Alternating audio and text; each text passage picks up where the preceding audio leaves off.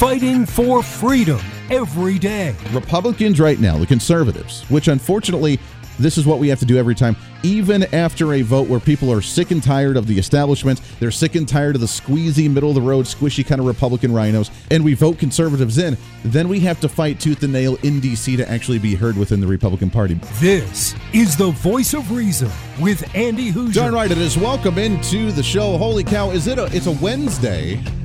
It seems like a chaotic Wednesday, so we're going to try and calm it down, simmer down just a little bit here on the show, get you educated a little bit get you entertained a little bit, or at least that's what our goal is here on the show each and every day. Welcome into it. What's up? Welcome in. This is the Voice Reason. I am Andy Hooser, broadcasting live out of the heart of the nation here in Wichita, Kansas, on our flagship radio station. But we are all over the country radio, TV, live streaming, podcasting on multiple platforms, multiple stations all over the place. Your millennial general reporting for duty like we do every single day. And it's great to have you along for us with the ride as we sit in the car together and chit chat and talk about the important issues of the world, which there are a lot of them. I got to be honest, I don't know where to start today. There's a lot of news, and we're going to try and find the most important or at least the most entertaining that we can on the show. Bottom of the hour, we have Rik Mehta. We've had him on the program many times before. He is a former FDA official. He's also a healthcare law professor at Georgetown University. We'll chat with him about healthcare freedom the government takeover of healthcare and why we're moving in the direction we are towards bigger government oversight in healthcare.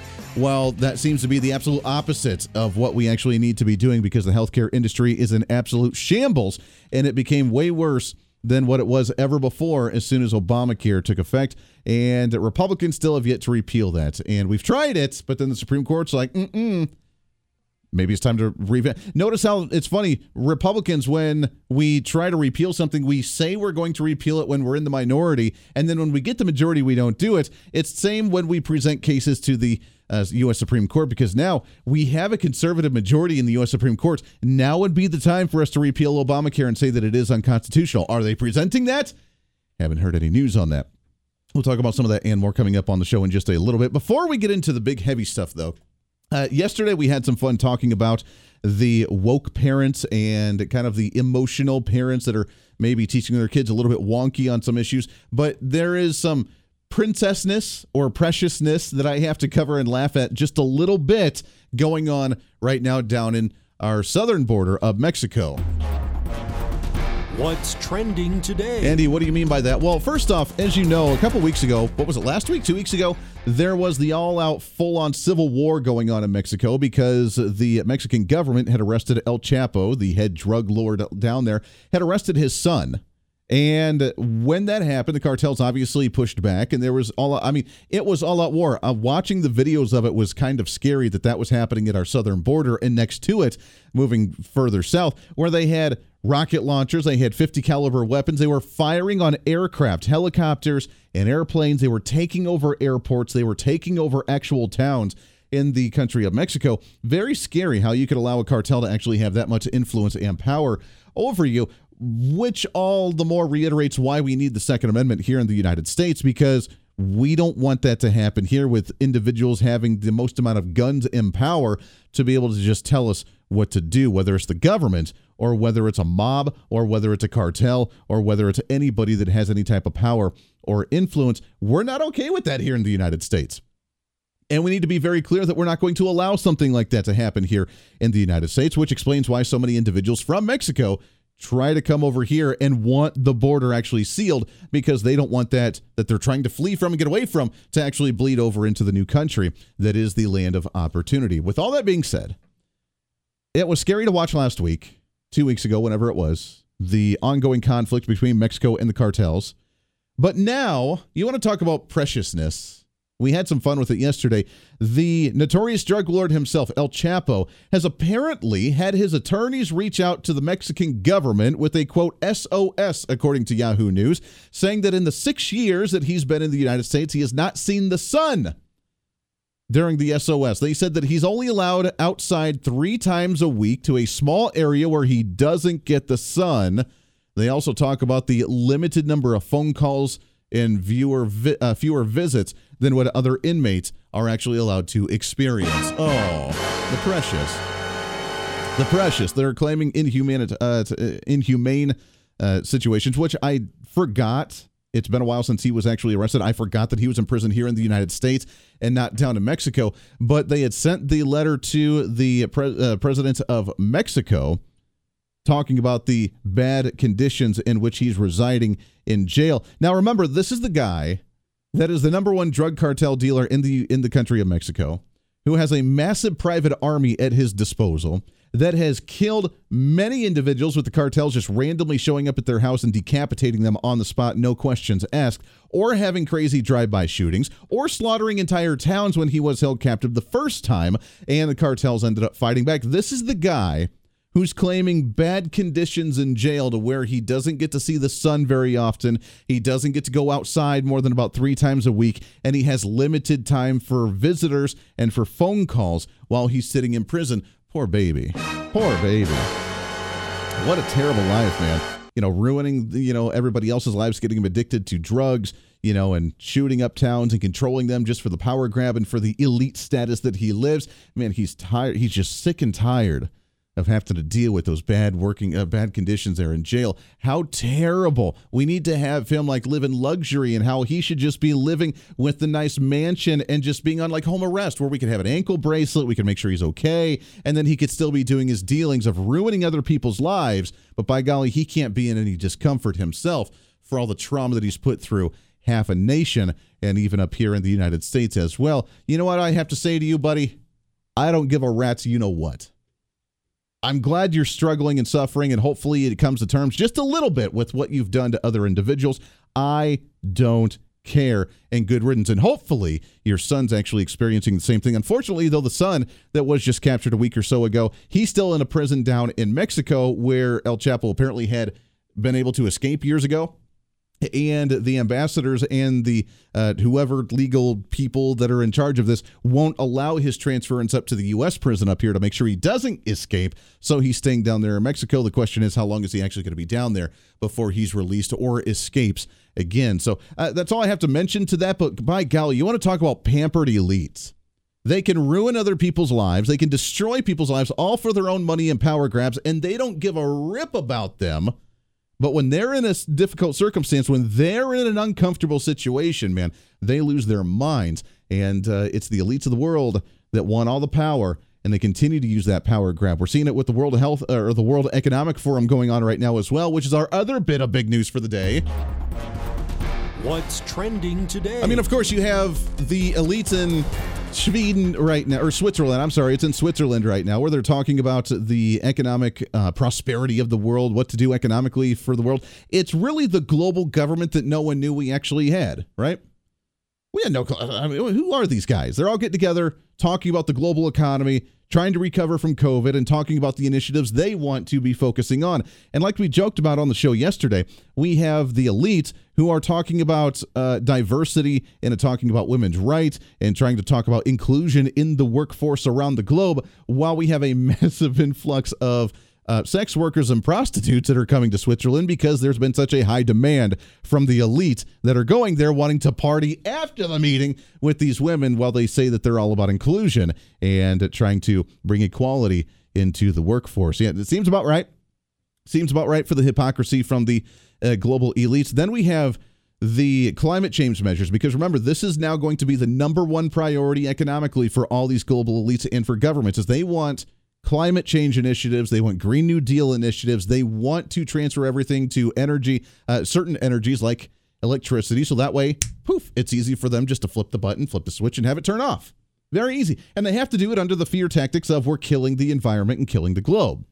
Now, could we do better in actually taking care of our environment? Absolutely, we could. Now, the United States, we should be very proud Pat yourself on the back, even if you're driving, even driving your gas guzzling truck or vehicle right now. It's okay. Pat yourself on the back. You deserve it. Because guess what? Even with our gas guzzling 1980s F 150 pickup truck that I know a lot of people still drive around. Why? Number one, because it's easy to maintain, because you can actually get into the hood and actually work on it. It's not computerized, and it may get eight miles to the gallon, but by golly, we don't care because it's strong and effective and it works. Even to this day. And it doesn't go bad. You swap out a part and you're good to go again. Pat yourself on the back because even with those standards, we are still the most efficient nation on the face of the earth when it comes to energy. meaning the efficiency of we don't waste a lot. We are the cleanest, we have the best technology, and we're the most efficient. So, therefore, it doesn't matter what we do, we're still the best around the globe when it comes to the efficiency compared to third world countries and other nations all over. It doesn't matter. So, pat yourself on the back. All that being said, we're still the number one funder for the Paris Climate Accord.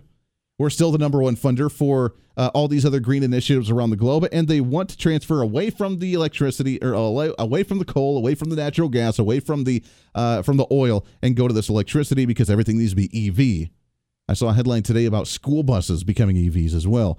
Good golly, when are we gonna when are we gonna say enough is enough? The reason, and they said, and we told you this would happen. We told you the headline I saw today from the Department of Education nationally was they're sinking billions of dollars into making school buses around the globe EVs because they say it's better for the health of the children. Uh, did we not say just days ago that the new plan has been in motion? They now are going to use the fear tactics of health, like they did with the COVID 19 pandemic, as the social experiment to tell you what's going to be safe or unsafe, what's going to be healthy or not healthy, because now apparently the kids are sitting right near the pipes of the back of the vehicle like sucking in the black air that comes out of the buses because they said it's going to help the health of the children by not being around that black smoke when the exhaust comes out. So we need to go EV with our school buses. That's the approach they're taking here. And these are the guys by the way that are talking about how to consolidate and how to control you, control your economy, control your nation based on environmental policy these are the guys that are flying them with over a thousand. Let me repeat that over 1,000 private jets that are flying into Switzerland for this World Economic Forum.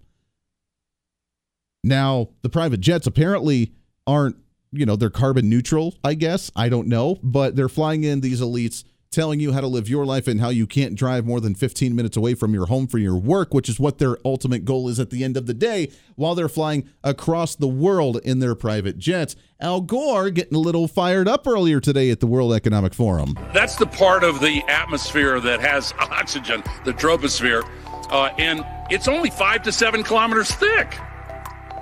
That's what we're using as an open sewer. If you could drive a car straight up in the air at interstate highway speeds, you'd get to the top of that blue line in five minutes. And all the greenhouse gas pollution would be below you. We're still putting 162 million tons into it every single day. And the accumulated amount is now trapping as much extra heat as would be released by 600,000 Hiroshima class atomic bombs exploding every single day on the Earth. That's what's boiling the oceans, creating these atmospheric rivers and the rain bombs, and sucking the moisture out of the land and creating the droughts and melting the ice and raising the sea level and causing these waves of climate refugees predicted to reach 1 billion in this century. Look at the xenophobia and political authoritarian trends that have come from just a few million refugees. What about a billion? We would lose our capacity for self governance on this world. We have to act. We have to act. Getting a little fired up there. I don't know the music behind it. But what the hell is he talking? What's a rain bomb? Can anybody explain what a rain bomb is? That's news to me. What is he? He's a jackass. Making sure. All right. Got to take a break here right around the corner for a middle of the week episode of The Voice Reason. Stay here. This is the voice of reason with Andy Hooser.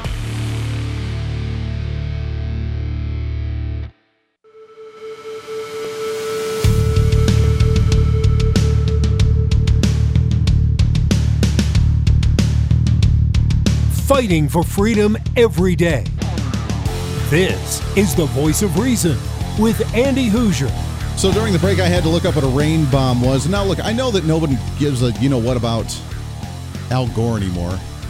He's so old news. That's so old news. Inconvenient truth. We've had many individuals on debunking his theories for years, and I thought, according to Al Gore, that like what was it, a year ago, two, three years ago, four years ago, that all the sea levels supposed to rise by like ten feet. We're all supposed to be flooded on all the coasts. Supposed to be this absolute disaster. It didn't happen. Didn't happen. We haven't implemented a whole lot of their environmental policies. In fact, we, I mean, we've implemented some. That's why we're on this major push for electric vehicles, but it hasn't been at the speed that they said it needed to happen. We have between him saying all the coasts were going to, you know, flood and people are going to die. Then you had AOC crying, saying that the our grandparents were going to be crying because we would never make it to the point of the grandparents actually existing because it was going to be the end of the world soon. They can't keep their damn stories straight. Which is why, again, I reiterate. He's a jackass. Making sure, but I had to during the break. I had to research what a rain bomb was because I've never heard of this. The boiling, the boiling seas and the brain bombs that are causing massive damage. The rain bomb, that's just really, if you look out and you see the cloud over yonder and you just see kind of, it looks really cool or it just looks like it opened up and it's raining there, that's a rain bomb. I did not, I didn't know it was called that, but now we know that's a rain bomb. That's happened for as long as I can remember. I'm 33 years old. I am uh, 33, 34. I don't remember. It doesn't matter. But I remember seeing those as a kid. Why is that some type of global calamity? Why is that the end of the world with a rain bomb that's actually happening? And by the way, when it comes to the sea levels and the the temperature of the waters, I think they're only like what, maybe a quarter of a degree hotter, a half a degree. It's not a full degree hotter for the for the oceans, but according to him, man, they're just boiling. We're seeing fishes pop up right in the ocean. The fishermen don't even have to go out and actually fish for them; they just have to get them, and they're already cooked. You don't even have to worry about it, baby. the stupid. I have to ask, and uh, look, I can respect other people's opinions. I can respect other people's political views. I can respect other people if they have a different uh, different opinion on issues. That's not the issue. We have Democrats that come on the show all the time. I get your emails. I know you think I'm some hate speech talk radio host because all uh, conservative talk radio is a bunch of hate talk radio. I get it. You can email those all you want to at HooserMediaNetwork.com. But for anybody who's listened to this program longer than five minutes knows that I'm about reason and common sense. And if you have a different opinion, I am more than welcome to hear that different opinion, and I will respect the hell out of you. Even if I don't uh, don't agree with the opinion, I will respect the hell out of you if you at least show me the argument on how you got from point A to point B. If you can explain the thought process on why you think a certain policy is good, then I'll res- I may not agree with it, but I'll respect it. They can't do that anymore. And for those that are on that side, still pushing pushing this massive garbage of environmentalism, this massive push for EVs, this massive push to like just go back to you know the middle Middle Ages without using any type of thing and just like sitting in the dark out in the middle of the woods. I thought it's supposed to be 2023. I thought the future was supposed to be more technologically advanced, not getting rid of our technology and holding hands around a tree singing kumbaya. While that may be fun for some and a hat tip off to you if that's what you do, that's not the way society is supposed to be going. We're supposed to be moving forward, not reverting backwards. So, all of you that are on that side that's pushing for this agenda, how does it feel to be absolutely fooled and bamboozled every step of the way from the people that say they're fighting for your agenda while doing the exact opposite? Al Gore has his private jet. Al Gore has his multiple mansions that use massive amounts of energy. Al Gore, as far as I'm aware, still has and owns multiple shares in the company of Apple that's making a buttload of money. And think about the amount of resources when he puts on these climate festivals with all this music, when he's out there making these movies and documentaries. How much money is he making from using these massive amounts of resources that you say are actually bad? Stop falling for this crap. It's unbelievable. By the way, the vote company of Disney, did you see what the last um, general manager, the owner of the company, the president that just left, that only worked for like four or five months last year? Made over $8 million, getting paid an average of $120,000 a day, and ended up leaving while you woke individuals are loving This to hate on corporations. The voice of reason with Andy Hooser.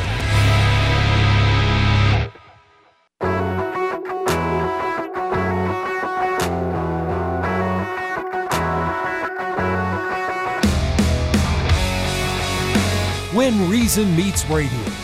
This is the voice of reason with Andy Hooser. You are darn right. It is. Welcome back into the program. Halfway through already. Where does the time go? Trying to cram that 10 pounds reason into that five pound bag, trying to rebrand the millennial generation one radio listener at a time. Multiple radio stations all over the place, plus TV, live streaming, podcasting, however you watch, listen to the show. Welcome aboard. We love you to death here on a middle of the week. So the ongoing question is, is how do you feel left side of the aisle meeting? How do you feel being bamboozled? How do you feel when you support a quote unquote woke business then it's not really as woke as what you thought. Or at least they put the portrayal out there. They do the campaign ads, they do the PR stunt saying that they're woke and that they believe in this whole woke individualism or or environmentalism or whatever that you're into. While at the same time they're not doing it. And in this case, we have the World Economic Forum out there in Switzerland right now talking about how they need to control the economy globally because what you're doing is corrupting it and you're making it dirty and you're you know they're the ones who got all the money during the last couple of years according to the top 1%, making two thirds of all the wealth generated globally since the COVID 19 pandemic. They made all the money, but they need to figure out how to control you even more. Then you got Al Gore out there talking about like boiling sea levels and about, I don't know, rain bombs and like losing his mind, almost yelling on the stage at the World Economic Forum when he got there by flying on his private jet. How does that make you feel when you're bamboozled? How does it make you feel when you find out that he actually owns shares in Apple while they're out there in third world countries digging for all that metal and the silver and the titanium and whatever else they put in these phones and ruining the earth for the stuff that he's got stock in while he says that you shouldn't be driving more than 15 minutes from your home? Come on, man. Come on. Ridiculously stupid. Let's shift gears a little bit here, shall we?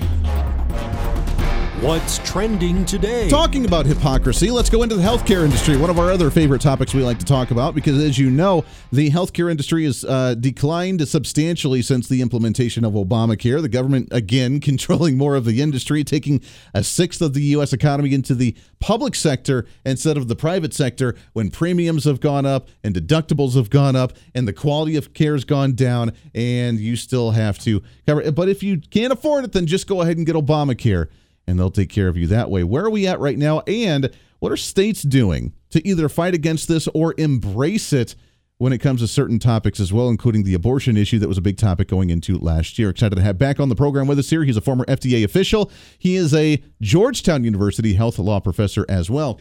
And former uh, nominee for the Republican side for U.S. Senate. Excited to have back on the program, Mr. Rik Mehta. Rik, how are you, my friend? Andy, great to be back on with you. I'm doing well. Good. It's good to chat with you again and happy 2023. The healthcare issue is still lingering. We haven't seen a whole lot of traction on it. Are we going to see changes in healthcare this year, do you think, for the better now that Republicans have taken the House of Representatives? I think we're going to see more ideas on how to reform healthcare, but without control of a majority of a Republican Senate, uh, and also obviously with the veto power instilled with uh, President Biden, we're not going to see much changes. And in fact, if anything, we're going to continue to explore how to outsize uh, the federal government's role in in healthcare and continue to grow that role. And we've seen actually more uh, more growth in the federal government taking over factions of our healthcare system, uh, even among Republicans. Uh, and so I don't think we're going to see too much change in that era. We've also seen billions of dollars being pumped into COVID uh, and other programs. I think we got a long way to go before we start to see the federal government start to shrink out of healthcare and start to realize uh, the implicit cost associated with that. Well, that is true. If the government starts shrinking itself out of healthcare, that would be a first because I've never in my life seen a government program downsize or be uh, removed, you know, completely once they've actually gained it. Once you give the government an inch, they take two miles, and it never goes back to the size that it was. So, if we're able to do that, that would be a huge one. Uh, it's what's weird to me is that now we have this what they call at least on their side is the ultra conservative U.S. Supreme Court now, where obviously we reversed Roe v. Wade last June, which is a monumental thing. Uh, as Republicans, when Obama was in office, we tried to pass numerous bills repealing Obamacare, knowing that it wasn't going to go anywhere. When we finally got in office and Trump took office and Republicans took office, then we said, oh, we need to rewrite the entire bill. We don't have a good plan to replace Obamacare, so we can't do it. But we're going to challenge it in the Supreme Court on the legality and constitutionality of Obamacare and the government taking over health care. Now that we have a better Supreme Court, why haven't we presented cases there where we actually have a chance to say, you know what, Obamacare is unconstitutional and you guys need to come up with a plan ASAP? Well, you know, that's a great question. And I kind of laugh at this notion that we think uh, that the Supreme Court is now this very conservative, staunch, right wing Supreme Court, uh, when in fact, what the Supreme Court believes in is the traditional read of the Constitution that empowers the empower states uh, to retain rights under the 10th Amendment that states uh, normally hold. Uh, and so with COVID, we've seen this massive growth of the federal government, uh, and you see the Supreme Court paring it back and saying, well, you can't trample on constitutional rights. The Bill of Rights were written for a reason. Uh, and so I kind of laugh at that to say that because the Supreme Court now believes in the constitutional principles and, and states' rights, uh, we saw that with the Dobbs decision, all of a sudden they're right wing because they go against a broader uh, woke agenda. So, you know, it's a good point. I think we might start to see more lawsuits. Uh, we have in the past, at least as it relates to vaccine mandates, uh, mask mandates, and, and others. We've seen that challenged. We've seen, you know, the shrinking of the federal government, uh, or at least the Supreme Court being sort of the gatekeeper to protect states' rights. Uh, and then, you know, continuing to see that, I think we're going to have to watch and wait to see what happens. Yeah, it's going to be interesting to see. Maybe we can see some uh, presented here relatively soon. Let's talk about abortion for a second. Obviously, the monumental piece from the Supreme Court last year was the reversal of Roe v. Wade, which to the left it was every woman is going to die now in the gutter because they don't have access to abortion and how we just banned it nationally. Obviously, that's not the case. It just allows states to make their own decisions. What are some states doing? I from I come from Kansas, and we had one of the first votes on it as a constitutional amendment, and we ended up upholding abortion here in the state, which kind of blew my mind. I was a bit shocked by the way it came out here in Kansas. But what are some of the other states doing right now? Yeah, and, and in fact, you know, with the Dobbs decision uh, punting the decision making about whether the legality of abortion with the states, uh, you're actually seeing states continue to become more liberal. Uh, they're continuing to grow. Look, my state of New Jersey, uh, the governor has declared New Jersey to be a sanctuary state for abortion and protecting abortion rights. Uh, shortly after the Dobbs decision, they quickly codified abortion rights within the state, uh, all the way with really with no limits up until the moment of birth. You know, probably one of the most extreme extreme, egregious, uh, you know, laws passed, uh, and and spending over fifteen million dollars to expand uh, abortion facilities, uh, deregulate uh, in areas where they would allow non-doctors to provide abortions, uh, and continue to encourage New Jersey to be the sanctuary for um, for people seeking abortion. So, you know, we've actually seen the opposite. We've seen where some states have, you know, completely polarized, like New Jersey, and then some states which have pared back, uh, you know, the abortion rights. Um, and again, we knew that this was going to happen, uh, and this is this is exactly what the constitutional uh, law states. You know, states have the right to decide, and you know there is no implicit uh, read of privacy uh, is a constitutional right uh, for abortion. Yeah, well, I mean, like you said, I mean, it's the beauty of the system. We have a federalist system, which means that the government's not supposed to be involved at the federal level. States can make their own decisions, and we are. We're seeing a vast difference of opinion on it, where Missouri is not only banning it completely in their state, but actually going at trying to go after people that even leave the state to go get abortions elsewhere. They're trying to create civil lawsuits against them. Then you have states like you said, New Jersey, that are very open about it, and even using the taxpayer-funded money to support abortion clinics, which is there a line there? I mean, I know we have federalism to allow states to make the choices here, but is there a line where that should be drawn maybe too, where taxpayer money is being funded for private industry to do something that we may not agree with, uh, you know, with a certain procedure? Well, you know, it, it, and it really pulls at me on this one because New Jersey, we're really a donor state. I mean, we get less than 75 cents to a dollar back from the federal government.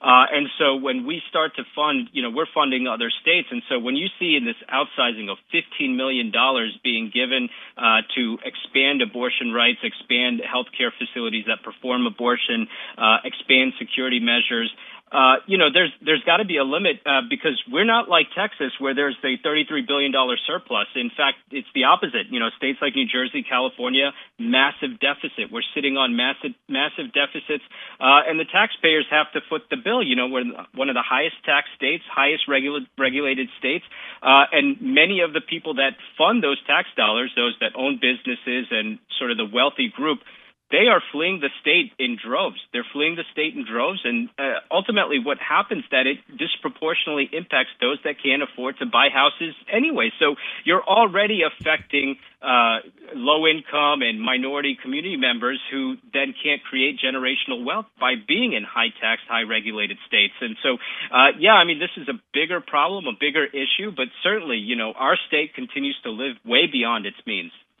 There's a few things to take away from that statement, which is hilarious. Is that number one, the states that have higher regulations and higher taxes are the ones that coincidentally seem to be in debt because they're bringing in so much money, they're spending more, as opposed to states that are deregulating and cutting taxes, and somehow they have a surplus, like the state of Texas. What a coincidence in that one, uh, which I find kind of ironic. And it almost seems like it's planned that way, like you said, to divide and actually separate that uh, wealth bracket and bring more poverty people in and then say well you know what you uh, don't have the resources needed in order to take care of a child because you're less fortunate you're probably on government social programs you probably need a welfare check you're not in a good financial stable position now we're just going to go ahead and fund abortions for you. So if you do get pregnant, we can just give you an abortion because, well, you're not in the position, unless you want to be, you're not in the position to actually take care of that child. Rik, we got to take a hard break here. Can you stick over one more segment with us? Happy to. Awesome. I love it. I want to continue this conversation because I find it hilarious, but I want to take uh, take it to the next level as well regarding telemedicine abortions, where that's kind of the next big stage here in Kansas. They've expanded their telemedicine because of how many people are coming to our state, which is weird. We're a Republican state where I'm at, our flagship station here with Kansas. We're a red state, but yet we're not only expanding abortion, we're expanding telemedicine options so others in other states can come to us and get those. We'll talk about some more of that when we come back here. It's a Wednesday on The Voice of Reason.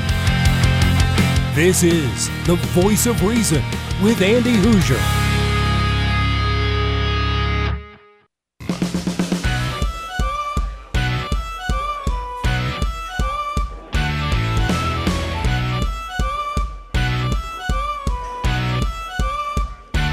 Fighting for freedom every day.